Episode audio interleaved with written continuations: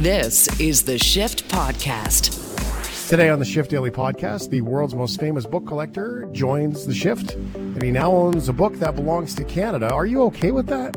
Reed Moon tells us about a staggering collection of incredible books, including Anne of Green Gables.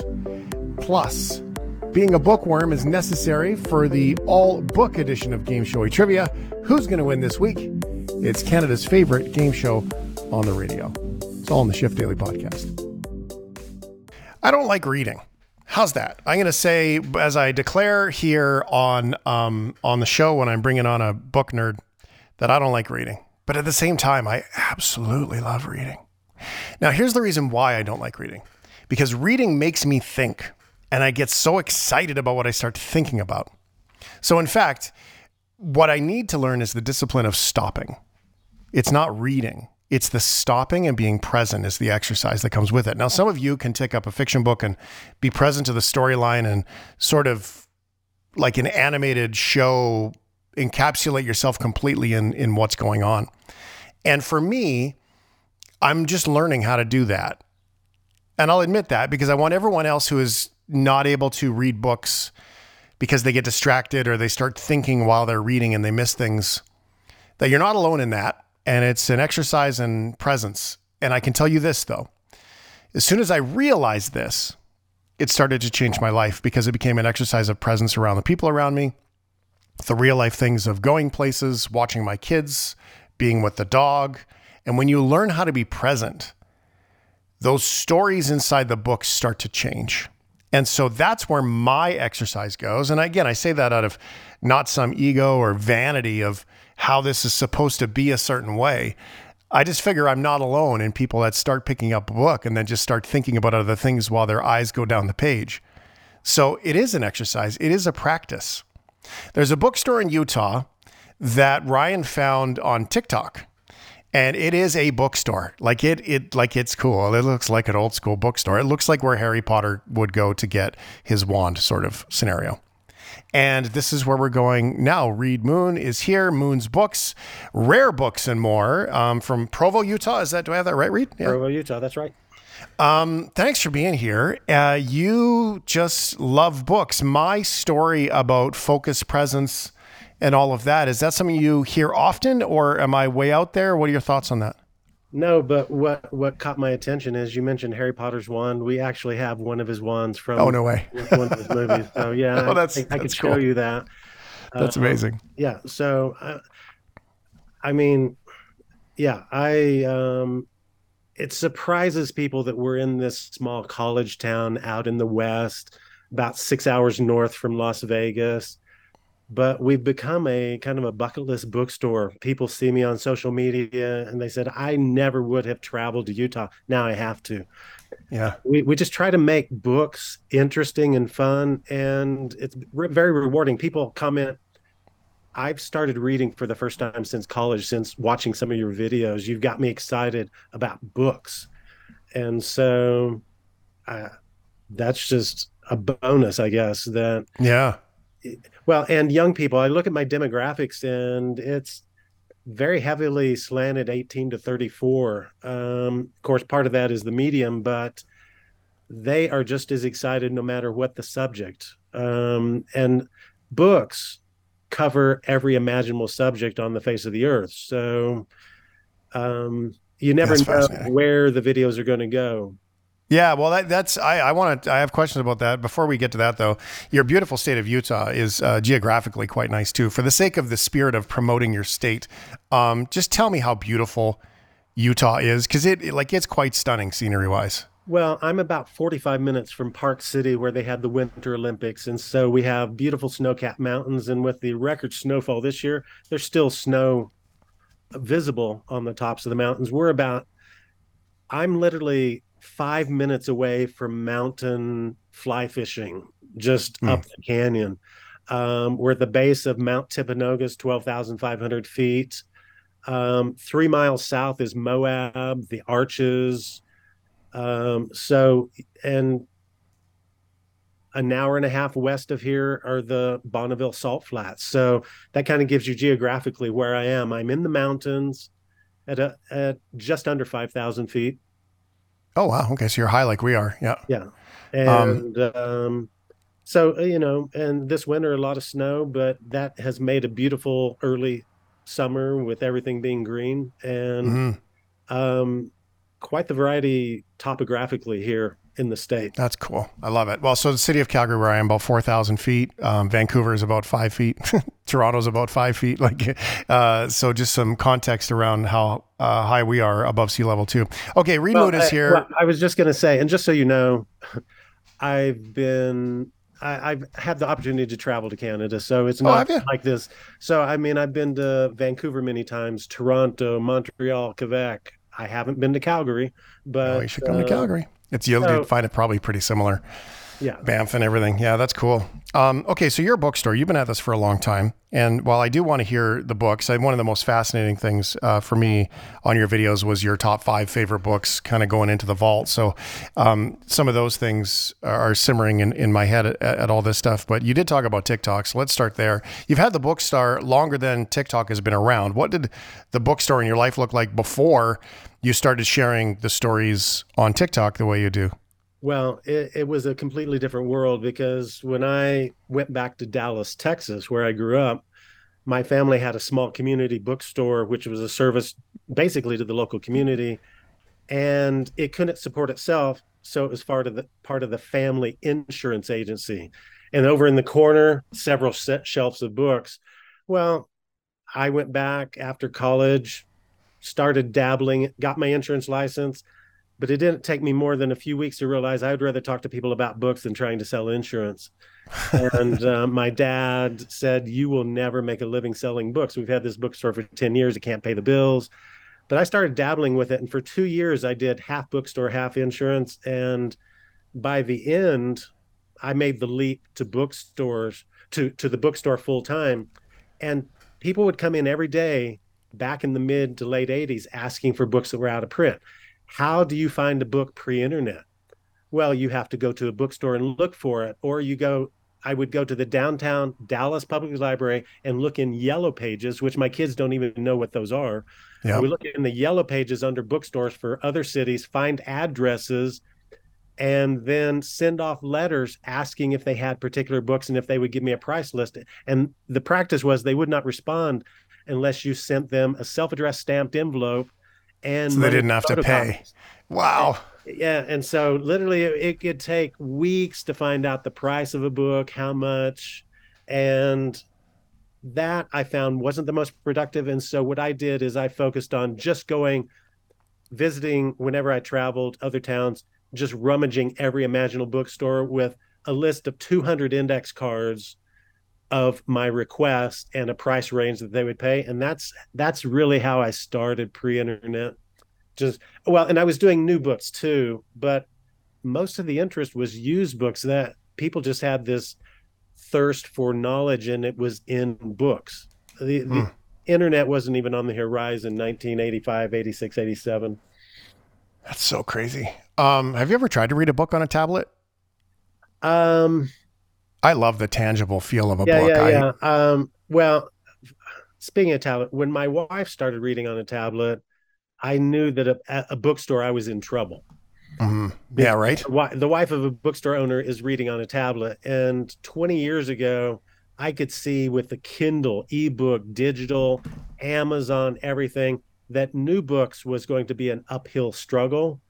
And so that's kind of when I made the branch out to used and rare books, because especially more to the rare, because people don't have a comfort level to buy it now for a very expensive book. They need to see it, feel it, touch it.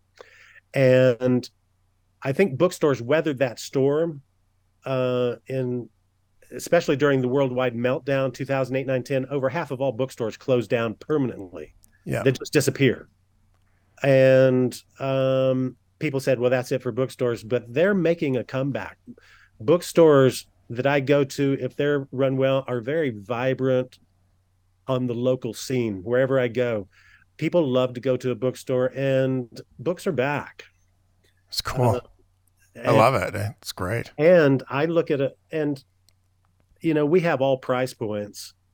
We don't want to leave people out, so we have like the modern reproductions of classics so that people can feel like they can pick up something when they walk in. We don't try to have everything. We just try to have the most popular because we're limited in size. How many books you guys have there? How many books? Well, on display, maybe 4,000 or 5,000. Now, typical bookstores, though, you know, you go to Barnes & Noble, they'll have 100,000. But we don't try to have everything. But every book we have is pretty dang cool. I mean, you look, it's going to be a first edition 1984. It's going to be first edition Lord of the Rings. And so we're part museum in that aspect. People just love to see what these books look like. And if you can't do the $10,000, you do the $10.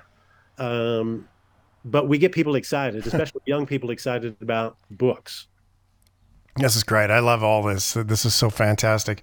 I mean, so there are those expensive books. There are those old books. Is there any book that you would never sell that's like Reed? No, this is Reed's book.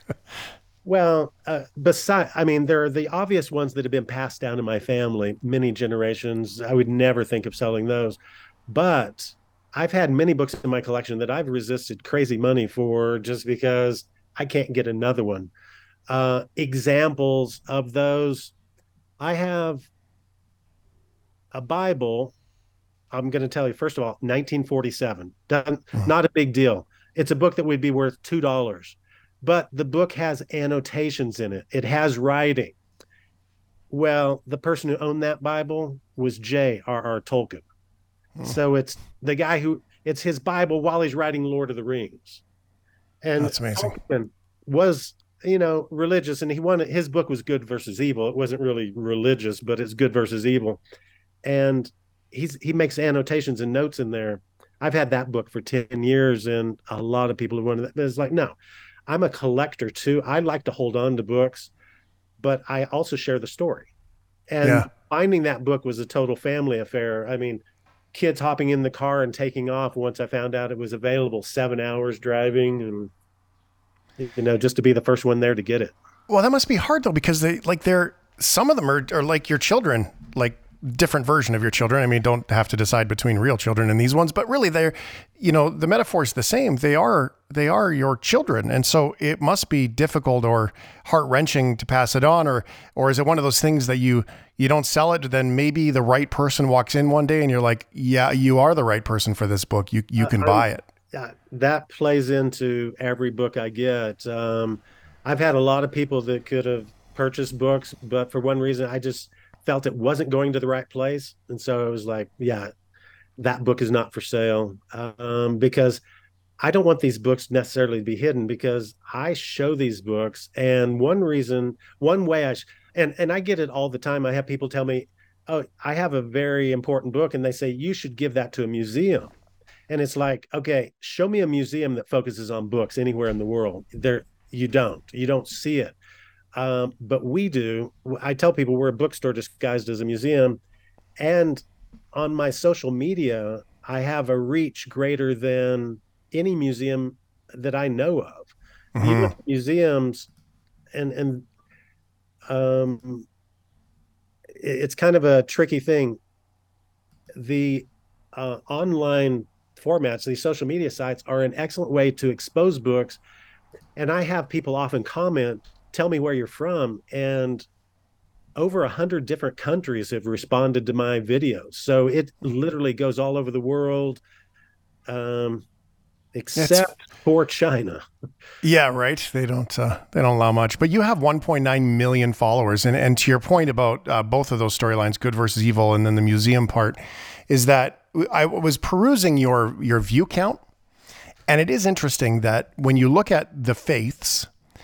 And when you talk about faith books, like you're probably, if I was to guess, averaging 30,000 views per video.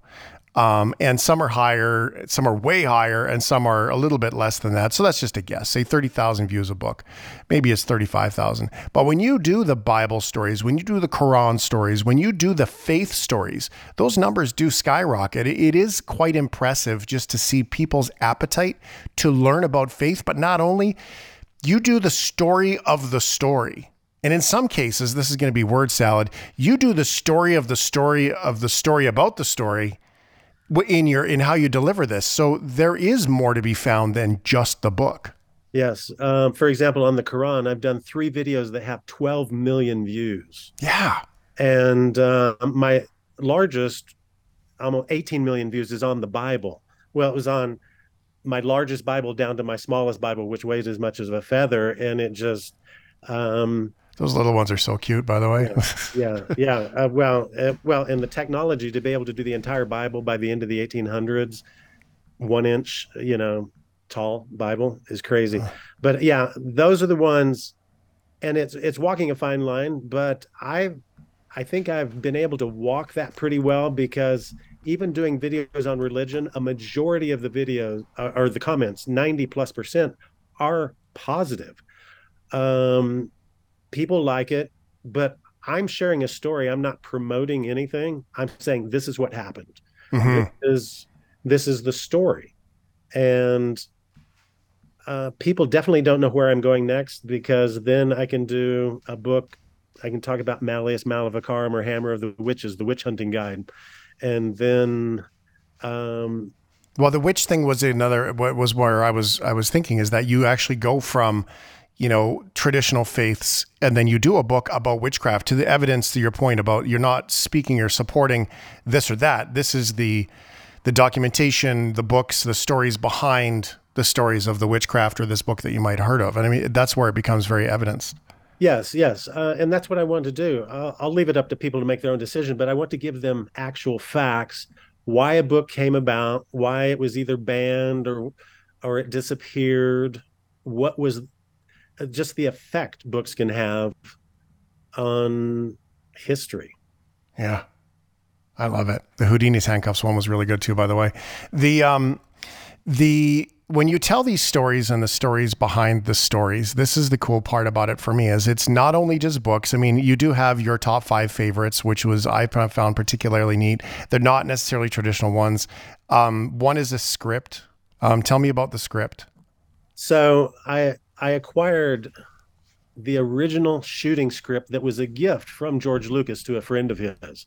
And the original title, The Adventures of Luke Starkiller, as taken from the Journal of the Wheels, printed 10 days before they started shooting in Tunisia in 1976. Wow. And the script, a full half of it is different. The actors went off script, at least on every page you'll see differences if you follow the script going through the movie. And they made it a little more comic book versus it was a little more highbrow, the dialogue, but it went more comic book by the time it was filmed. But there's fascinating insight that didn't make it, like the history of the Force, background that you don't see, that transferred to the screen, and also just what's coming from George Lucas's mind in that. And so, yeah, that's a definite one of my treasures. And I mean, I've turned down crazy numbers on that. I bet. Holy moly. This is fascinating. It's Moon's Books. We will get more information of that for everybody at shiftheads.ca and link to all of these things, including the TikTok account. Now, this is not Reed who's dancing. Like you would imagine a stereotype TikTok, he's telling the stories of the books, which is what TikTok also is for those who don't use it. I recently went, it was about a year ago, Reed, I went to Dublin. And in Dublin, there's the Writers' College there, there's Trinity, and then there's also the tour of Dublin Castle, which is Bram Stoker and his office and his history as a tax collector and those things. I had no idea. What are some of the surprises as you've been able to dig into the stories of the stories here? Because that to me was amazing when you realized where that author was in their life, what they were doing in order to create that story, and how they probably failed at it for a long time before they got into the good stuff. Well, let's just stick with Bram Stoker. In 1895, he is gifted a book called The Manx Man from an author named Hall Caine. But what most people don't realize, that is who he dedicated Dracula to 2 years later. But nobody knows that story because it was an inside joke. And if you go to any edition of Dracula, it says, "To my dear friend Hommybeg," Hommybeg. And people just read right over that and nobody's taking the time. Well, who is that? Well, first of all, it's not even English. It's Manx, which is a Gaelic tongue. And Hommy means Tommy and Beg means little. So it's dedicated to my dear friend, Little Tommy, which was a nickname Hall Caine's grandmother who lived on the Isle of Man gave him. And he hated it. And Bram Stoker knew that. And it was his inside joke. And Hall Caine was the most celebrated author of the day, the first like British author to sell 1 million copies of a book. And the irony is everybody's forgotten about Hall Caine. Nobody knows who he is, but that's who Bram Stoker dedicated Dracula to. And Alfred Hitchcock made his final silent movie out of that book by Hall Caine, but he disappeared from history over a century ago. But little tidbits like that, people just don't know. And these are books that they've had and never asked themselves the question, who did Bram Stoker dedicate Dracula to? Have you ever had one come in that you thought was a piece of junk and then it wasn't? That just delightfully surprised you? Yes. And it's typically been, well, I had a Bible, and Bibles is the most printed book in the history of the world. Billions of copies have been printed, and so they don't have a lot of value, but people use them as a place to store items. And I tell the story in basically a video I just did 2 days ago on a letter that was found in this Bible. Now, the letter was obviously worth 100 times what the Bible was, but it was a letter written from the trenches, World War I, of the Christmas truce, firsthand account, when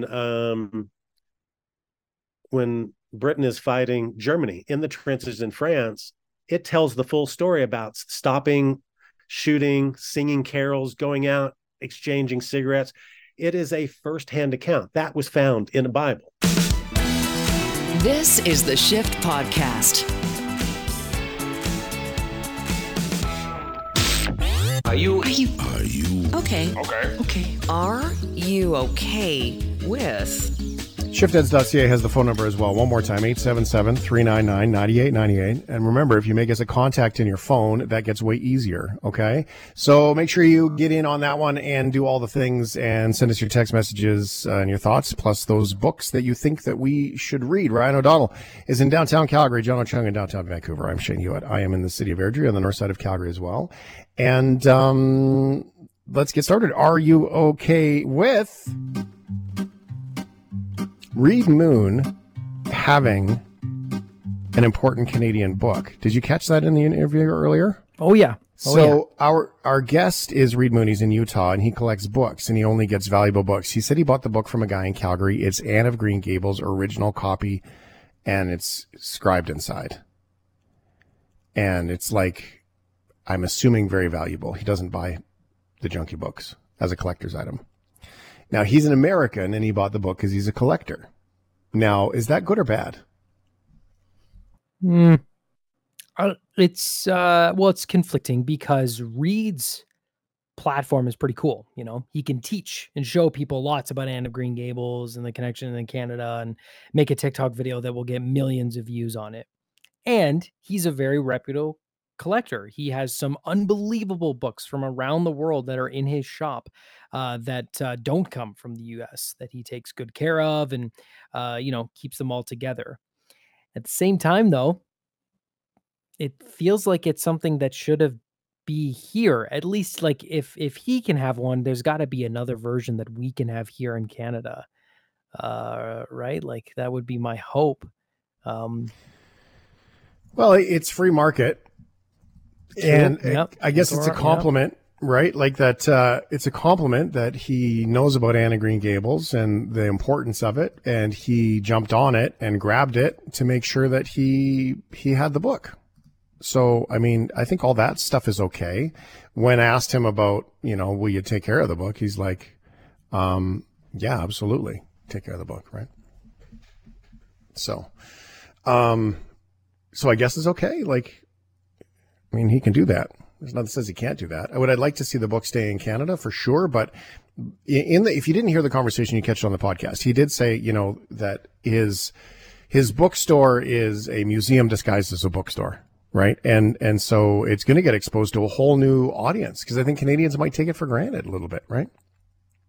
So I think it's kind of cool, kind of weird, kind of cool, mixed emotion. I think that's a safe way to look at that one for sure. This is The Shift Podcast.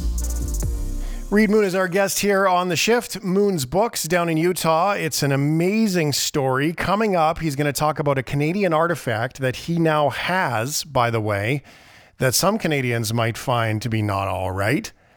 The story that Reed was sharing, though, before the break was about a Bible, but it wasn't the Bible. It was what he found in the Bible that was most valuable. Reed, tell us about that. This letter of the Christmas Day truce, which a lot of people said, oh, that's a made-up event. But the details where they stopped fighting, they started singing carols, they invited the Germans to play, football, soccer the next day, they shared their rations. But yeah, so, and there were just a variety of things that I found in these books. For example, I found an old biography of Jesse James, American outlaw, train robber, bank robber. And the bookmark in that book was an invitation to a hanging in Tombstone, Arizona, 1905. That's a strange one to keep.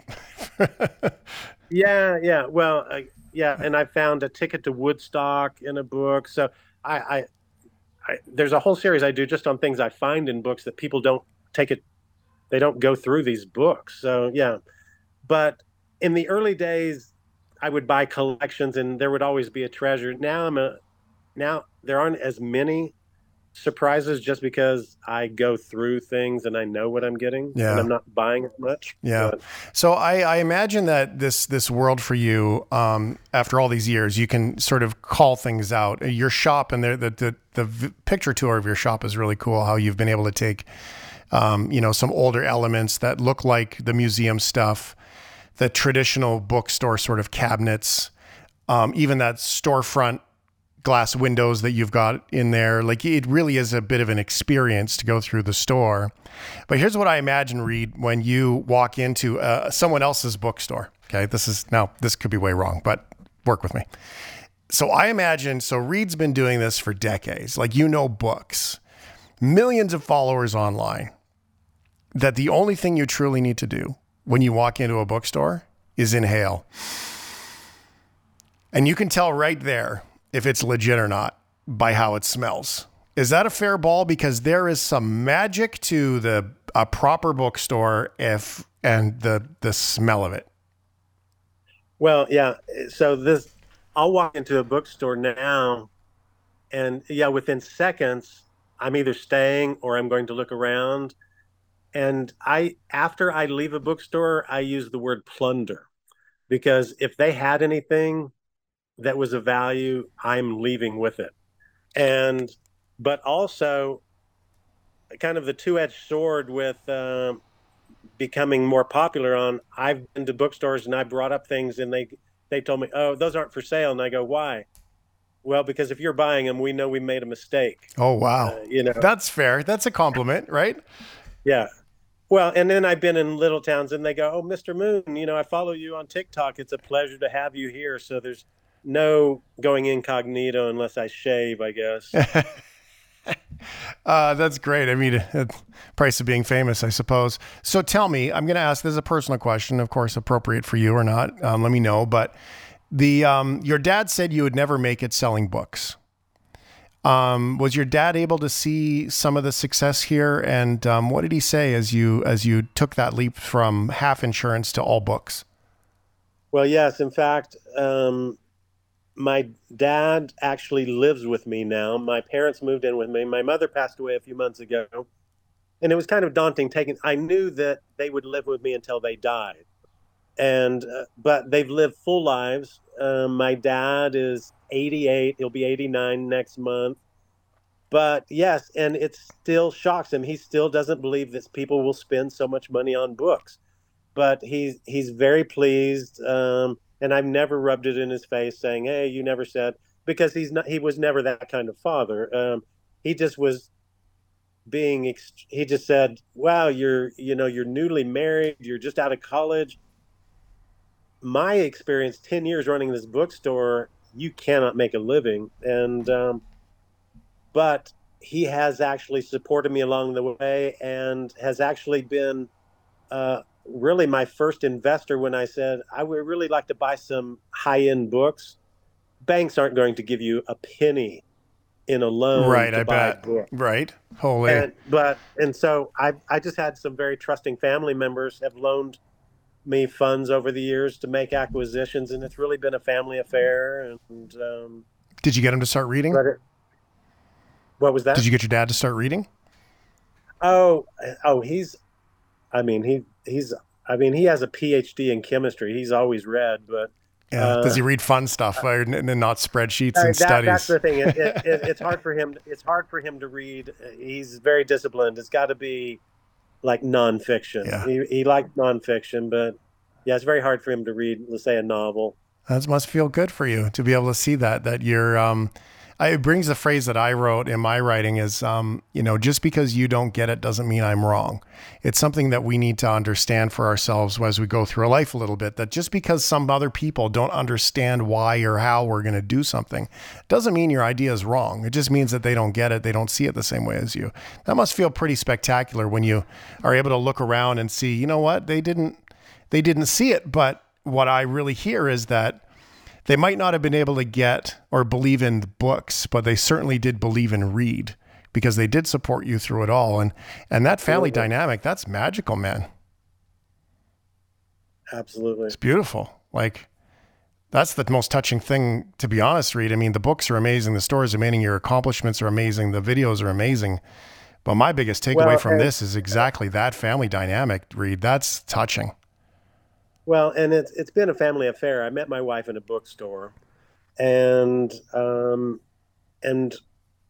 I actually still have some younger kids, teenagers, and they go with me when we travel looking for books, and they have really got me to focus and maybe buy some books that I would have strayed away from, like Japanese manga and some of the other areas, but I ventured out and those have proved to be very popular. And so I've done videos on those as well.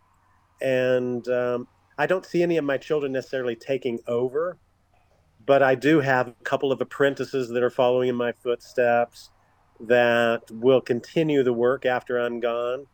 And so it's been very rewarding. And like I mentioned earlier, I don't see the need to ever retire because I would continue doing what I'm doing if I did stop doing it. And so I just have the time of my life. Every day is an adventure. I never know if I'm going to be in a different city the next day, because if I get a lead, often I'm off. Yeah. And and it's the treasure hunt. People say, what are you looking for? The question is, what is still out there? Because if something is already known, it's typically in a museum or it's in an institution. The question is, what is still out there that we don't know? And those are the types of items that I try to find. And those a lot of times are books that belong to particular authors, letters that give insight into... that's what I love to find, something that is unknown. You're literally breaking ground. You find something that sheds new light on some event in history. It's a fascinating look at all of it. I really get that. My brain went to the barn finds for cars. And then you said treasure hunt. And I was like, yeah, that's exactly what this is. You're not a pirate in that you're stealing it, but you're pirate in the stereotype of on the hunt for the treasure. Yeah, about 6 years ago, my daughter signed me up for career day at school. She was in sixth grade, and she said, Dad, I signed you up for career day at school, and I've also done a video on this. And I said, great, what'd you tell the teacher I do, bookstore owner? And she goes, no, I told her you're a treasure hunter. And that's cool. I said, what did the teacher say? And she says, I don't think the teacher believed me. She asked if you did Sunken Treasure, and I said, no, he's like Nicolas Cage in National Treasure. And so I go to school, and the teacher introduces me. This is Mr. Moon. His daughter, Emma, is very proud of him, calls him a treasure hunter, says he's like Nicolas Cage. And so I'm going to turn the time over to Mr. Moon. So what is the first thing I pull out and show them? I show them the treasure map from National Treasure, Book of Secrets. Oh, even better. So good. I mean, I have it, you know, here in my back office. Oh, amazing. And so all of a sudden I have all of the kids' attention, the teacher's attention. And I pulled out about three things. The teacher leaves the room, goes and gets the principal. Principal comes up to me and whispers, "Mr. Moon, this is the best career day ever. The kids are so quiet and attentive. Can you stay and do it for every grade, first, second, third, fourth, fifth, and sixth?" Wow. And so I stayed a full day just letting some young people know that they can grow up and be treasure hunters. That's neat. I love it. It's fantastic. It's such a cool look. I invite everybody to check out your stuff. I feel like we could talk about this forever. I have a million questions still to ask. Some of them will be answered by TikTok and everything else that comes with it. It's inspiring. You need to know that. And it is incredibly touching to think that you can discover so much more. The stories behind the stories are quite amazing. And the fact that you literally do have a museum there. I mean, that's really what it is. The magic to be found is incredible. I find everything to do with this just really cool. That's neat. Well, yeah. Should I tell you about one item I recently inquired that may make all of Canada mad at me? Sure. Inquire. Tell me. What is it? Canadians are always mad at Americans, according to South Park. So I just acquired a book, and it used to be in a museum, and it's the only known surviving copy of Anne of Green Gables in the original dust jacket, signed by Lucy Maud Montgomery. Really? Look at that. There it is. Look at that. Hey, that's a national treasure. Now I'm going to get some hate. People are going to say, return it to Canada. But I actually bought it from a gentleman in Calgary. Oh, did you really? So, oh, wow. Hey, I'm a capitalist, so I'm a fair market capitalist. So I say, you go, just make sure you take care of it. I've had this interesting recent awareness as I've matured in my life, and I've tried to remove this look in my life that I have things. And the word guardian has really landed for me recently. And if we stop thinking that we have our own items and that we're just the guardian of it for the time being, we start to really take care of our stuff differently. And so as a Canadian, I will say, do me a favor and protect it well. Absolutely. Well, and I'll share the story. And that's what... to a new generation and to people who maybe might not know the story, but that's what I do. I a guardian, a steward, that's what I consider myself, that for now I'm taking care of these items, but in the meantime, I want as many people in the world to learn their story. And so it's just turned out that TikTok has been a very good method for doing that, because it rewards content that is that people enjoy and is entertaining, and so I'll keep doing it. The last word for Reed Moon. What book are you reading right now? I am actually, it's right here next to me. I'm reading Dune, the way it originally came out in Analog Magazine, serialized 2 to 3 years before it was printed in 1965. So an early version of Dune. That's what I'm reading. This is so cool. Like I could not bet or guess any dollars that was going to be the answer. This is what's been most amazing for me. Yeah. I love it. Thanks for being a real leader, Reed. Man to man, dad to dad, business person to business person. You're doing good things, brother. I really appreciate you. I appreciate the compliment, and it was nice to get to know you.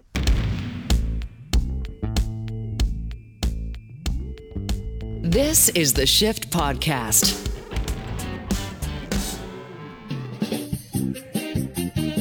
It's time for Game Showy. It's a game show on the radio. I like big books, and I cannot lie. You're bound to enjoy this episode of Game Showy Friends.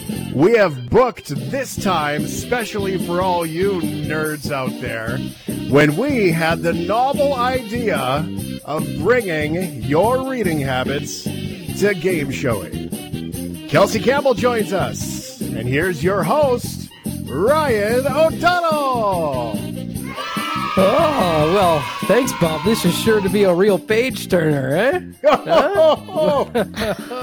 Welcome to Game Showy Friends. It's trivia, and as you can tell from the 4 million book puns, the trivia is themed all around the wonderful world of books. So here's how the game works if you're new or you need a little refresher on the rules.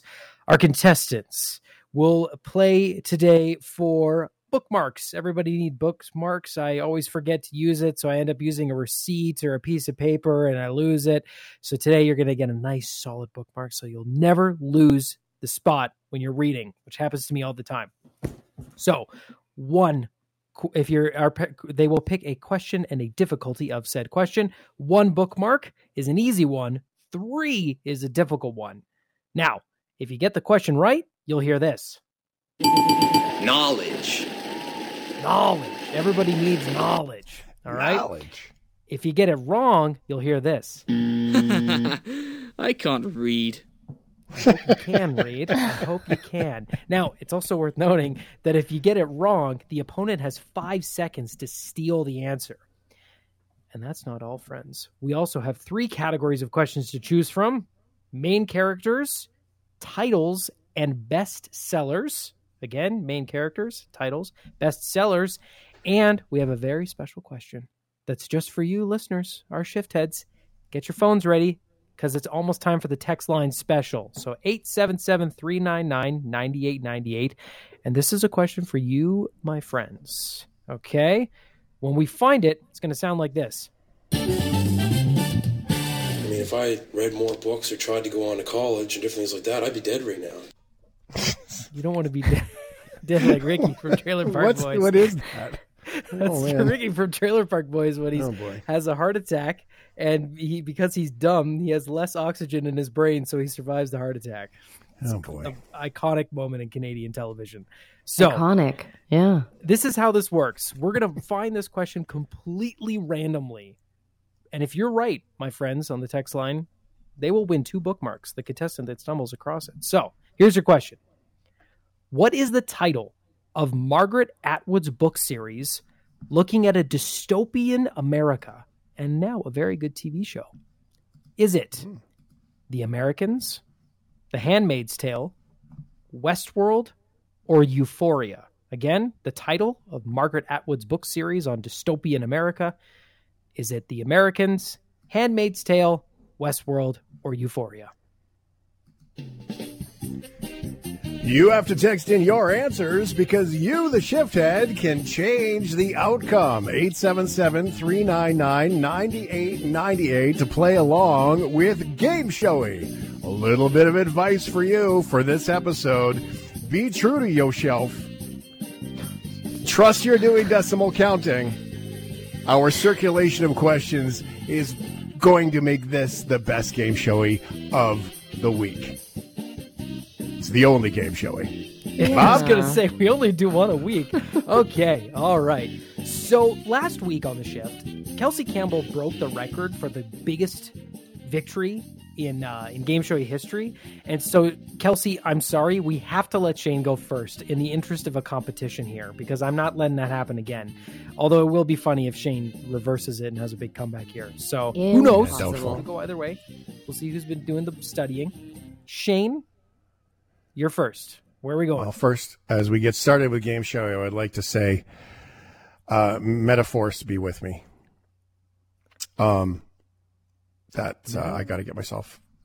May the force be with you. No, metaphors. Anyway. But that's not a book. It's the force. It's the reading. It's the reading force. I'm ready to go. Right? I feel like, look, I'm a Star Wars nerd. I'm a sucker for his pun, but I've got might have been a bit of a stretch. I've got the right stuff. Don't worry. Okay. Okay, here we go.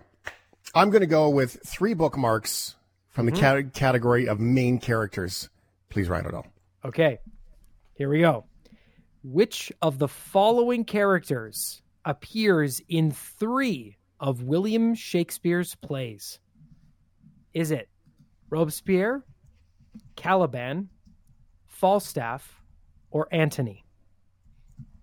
Steal. I would like to make a steal. I'd like to steal. Can I steal? I'd like to steal. You might be able to if he gets it wrong. Well, I can tell you this, that after my experience of going to the schools of the theater before I got into radio, Shakespeare was something that we, to die is to be a counterfeit. Falstaff quotes, is Falstaff, because I had to do it in school. And you just had to get it right, didn't you? That's correct. Yes. Knowledge. Sir John Falstaff appears in 3 Shakespeare plays: Henry IV, Part 1, Part 2, and he's also in The Merry Wives of Windsor, where he's a buffoonish suitor to 2 married women. Ah, yes. 3 bookmarks for Shane. Kelsey's up. Kelsey, did you know it was Falstaff? Were you ready there? Yeah. I did. I did a lot of Shakespeare, a lot of acting through middle school and high school. And I will say, Caliban is one of my favorite characters of all time. I was Miranda in The Tempest in grade 9, and it was a big deal. It was a very big deal. We did The Tempest again in high school. One of my best friends, she gets the role of Miranda. No longer best friends. We've since worked things out. You took passed it up, have you? Yeah, we didn't need a little. We didn't need a Hamlet situation there. No. Okay. Well, I'm gonna throw the book at him. Oh boy. We'll go titles for 3 bookmarks, please, Bob. 3. Okay, here we go. This is a tough one, but we'll see if you know it. What is the title of the first book Stephen King ever published? Now, it's not the first book he ever wrote, but it's the first one that was ever published. Is it Carrie, Pet Sematary, The Shining, or It? It's one of the most horrifying images that come to mind when I think about early memories of things I saw on my grandparents' TV. The scene of Carrie covered in blood. Yeah, Stephen King's Carrie, first ever published, horrifying movie. Should not watch it when you're like 6 years old. Not cool. Oh, definitely not. Oh my God, no. Definitely not at 6. But after 16, you're good to go. And that is correct. Yes, that was knowledge. 1973. Knowledge. And he wrote it on his wife's portable typewriter. And here we go. Started it all. So many more spooky books, thanks to that guy and his interesting mind. Shane, we got a tie game. 3 bookmarks apiece. All right. Categories: main characters, titles, and bestsellers, in an effort to save some pride. And frankly, let's call it avoiding the shame of last week's performance. I'm going with bestsellers for 3. Bestsellers for 3. Kelsey is so proud right now. Yeah. She like really dancing is in her chair. She really is. Shane, so first off, the question is, what is the best-selling book of all time? Which is technically the Bible. The Bible. But we're not counting the Bible here. I'm talking novel, okay? Oh, I know. Oh, no. Lightning I'm talking shall strike thee down. Yes, strike thee down. The Catholic guilt setting in. No, what's the best novel? Not a religious text, a novel. Is it Harry Potter and the Deathly Hallows, The Hobbit, To Kill a Mockingbird, or this is such a... I think it's Don Quixote. Don Quixote, that's it. No. It's Don Quixote. Don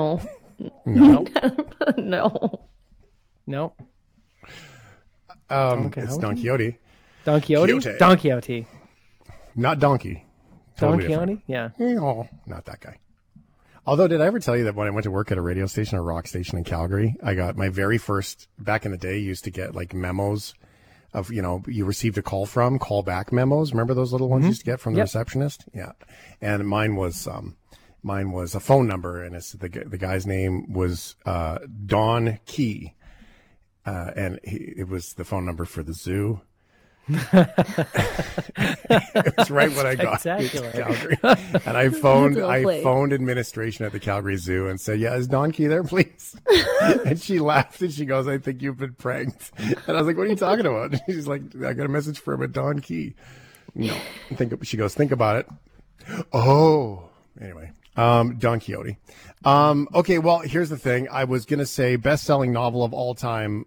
I was going to say Harry Potter because it is Ryan O'Donnell, but because you couldn't say Don Quixote, I feel like it might be Don Quixote. You were starting to butcher it, Shane. Oh, yeah. You just made it coyote. Don Quixote. Don Quixote, eh? I'm going with that one because of the fact that there's, I'm going with that one. Okay. Yes, that is correct. With a staggering 500 million copies sold of that book. I have to be honest. I was going to say Harry Potter until you couldn't pronounce it. Dang it. I knew I needed to add like another really old book on there. I should have put Moby Dick there. That would have been, that would have been thrown off. No. Mm-hmm. Okay. Moby Richard. Kelsey, it's a bit of a tighter game now, but there's still room. There's still room to come back here. Down one. But because you guys were talking about the novels or the books that really stick with people and jump out, mm-hmm. I would definitely say that To Kill a Mockingbird is one of the top 10 in my world. Like that is just a heck of a book. And still to this day, I think it's one of the best sellers year after year because it's still in most middle school or high school curriculums, which is pretty cool for it to transcend so many generations. Stand the test of time. You have taken all of the three pointers. I'm going to go titles for 2 bookmarks, please, Bob. Titles for 2. Oh, well, look at you. I'm sorry, Kelsey. This one's not up to you. Another rhyme. It's up to the listeners. We found the text line special. If I read more books or tried to go on to college and different things like that, I'd be dead right now. Let's see if the shift heads have enough oxygen in the brain to answer this question. So the question is, what is the title of Canadian author Margaret Atwood's book series looking at dystopian America? The options were The Americans, The Handmaid's Tale, Westworld, and Euphoria. And, well done, shift heads, because literally, I'm looking at a lot of text messages right now, and seriously, every single one of them was for the same book, including I see this one text from Alberta. I haven't had much luck lately, so here it goes. And their answer is The Handmaid's Tale. And that is the correct answer. Yes, that is The Handmaid's Tale. Yes. Knowledge. Very well done. That was Lethbridge, by the way. Thanks, Grant. It won the Governor General's Award when it came out, and the TV show adaptation has won 8 primetime Emmys and has done very, very well. It's a show that's on my list, and I've been meaning to read the books, too. So there you go, Kelsey. Thanks to the listeners. You're only 1 bookmark behind Shane. The Handmaid's Tale is truly my favorite book of all time, and it made me obsessed with Margaret Atwood. So I'm really glad that nobody messed that up for me. Thank you, shift heads. All right, my turn. It is your turn. You get to talk now. Yeah. Okay, thank you. I feel better. Like this game is going much better than last week's game. I think last week's game showy, you might have been cooking the books a little bit, so this feels a little better for me. I'm going to go with the category of bestsellers. For 2 bookmarks, please, Ryan. Okay, here we go. Here's your question, Shane. Which book has sold more copies? The Da Vinci Code or Catcher in the Rye? Da Vinci Code, because it was the movie thing. It got so much press. Did get a lot of press. Catcher in the Rye is very famous, very infamous book for being so risque. Are you trying to talk me out of my answer? No, you already answered it, and you already answered correctly. It is the Da Vinci Code. Yes, you were trying to convince him otherwise. I'm just trying to give you a competitive. Cooking the books. Yeah, see, 80 million copies of that book. Catcher in the Rye is in the 50 million mark. 50 million. That's a lot. 50. Even if you get paid a dollar a book. Fascinating. Yeah. Shane, it's not your time to talk anymore. We need to move this along so that I can come back. Oh, are you feeling stressed for time? Sorry about that. It's a little tight. It's a little tight. Oops. Oh, main characters, 2 bookmarks. Let's speed this up. Here we go. Okay. The Great Gatsby. It's one of the most famous books ever made. We had a guest on the show a few months ago talking about his book on the creation of this book. Mm-hmm. We all know The Great Gatsby, but what's Gatsby's first name? Is it Ray, John, Jay, or Michael? Leonardo DiCaprio. I should have made that an option. Leo. I know this. It is James. Final answer. Well, that wasn't one of... It wasn't technically an answer that I offered, though. I said Ray, John, Jay, or Michael. Oh, my God.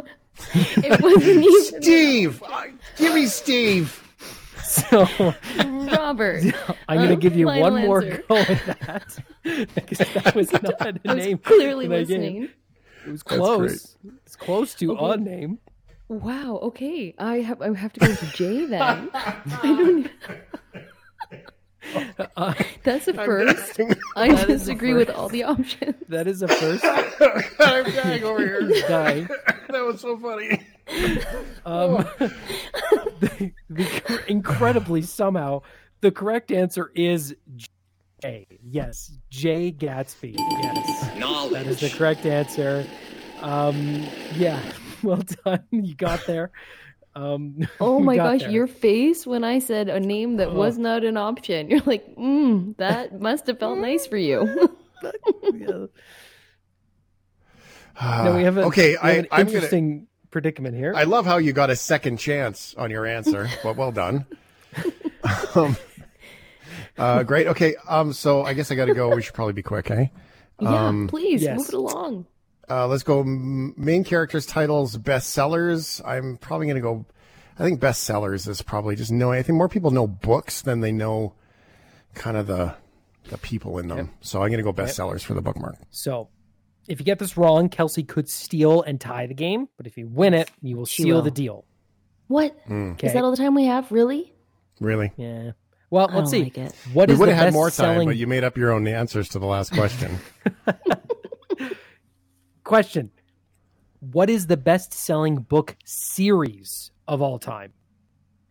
Harry Potter, Lord of the Rings, Perry Mason, or Goosebumps?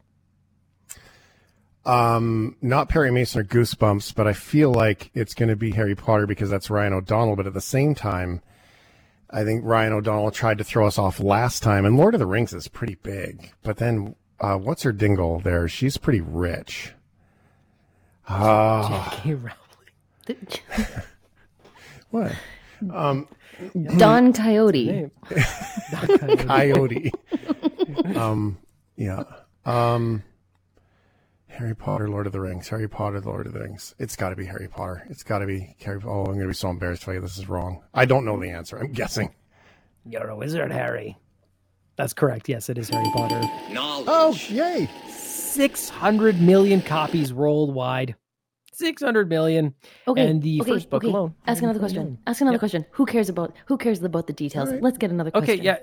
Kelsey, you can't win, but we'll see if you can go on a high word. Why not? Let's just do it. Final ones. Sure. Okay. Real quick. Fast forward question. Okay.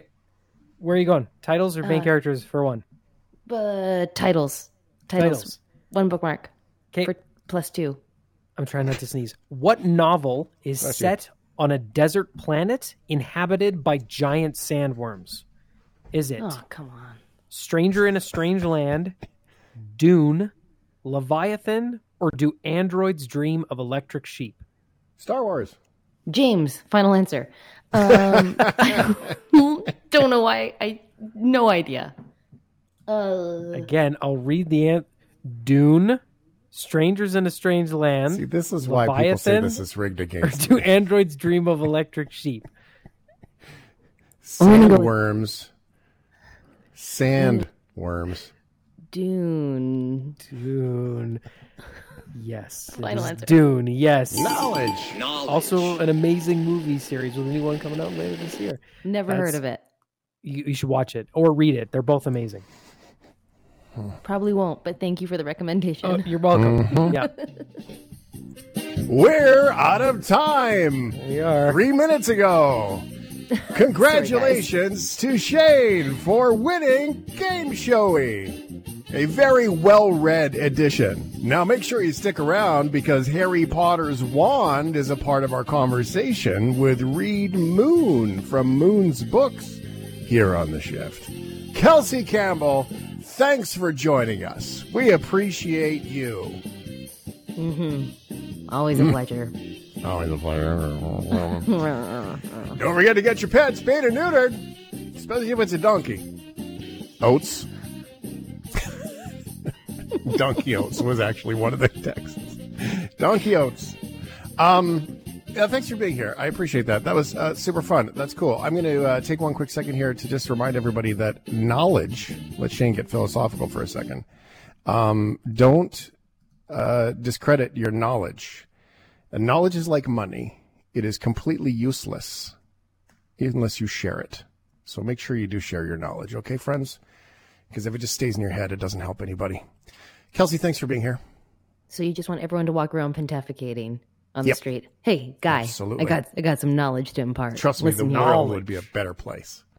Yeah, we're really out of time. We got to go. Okay, bye.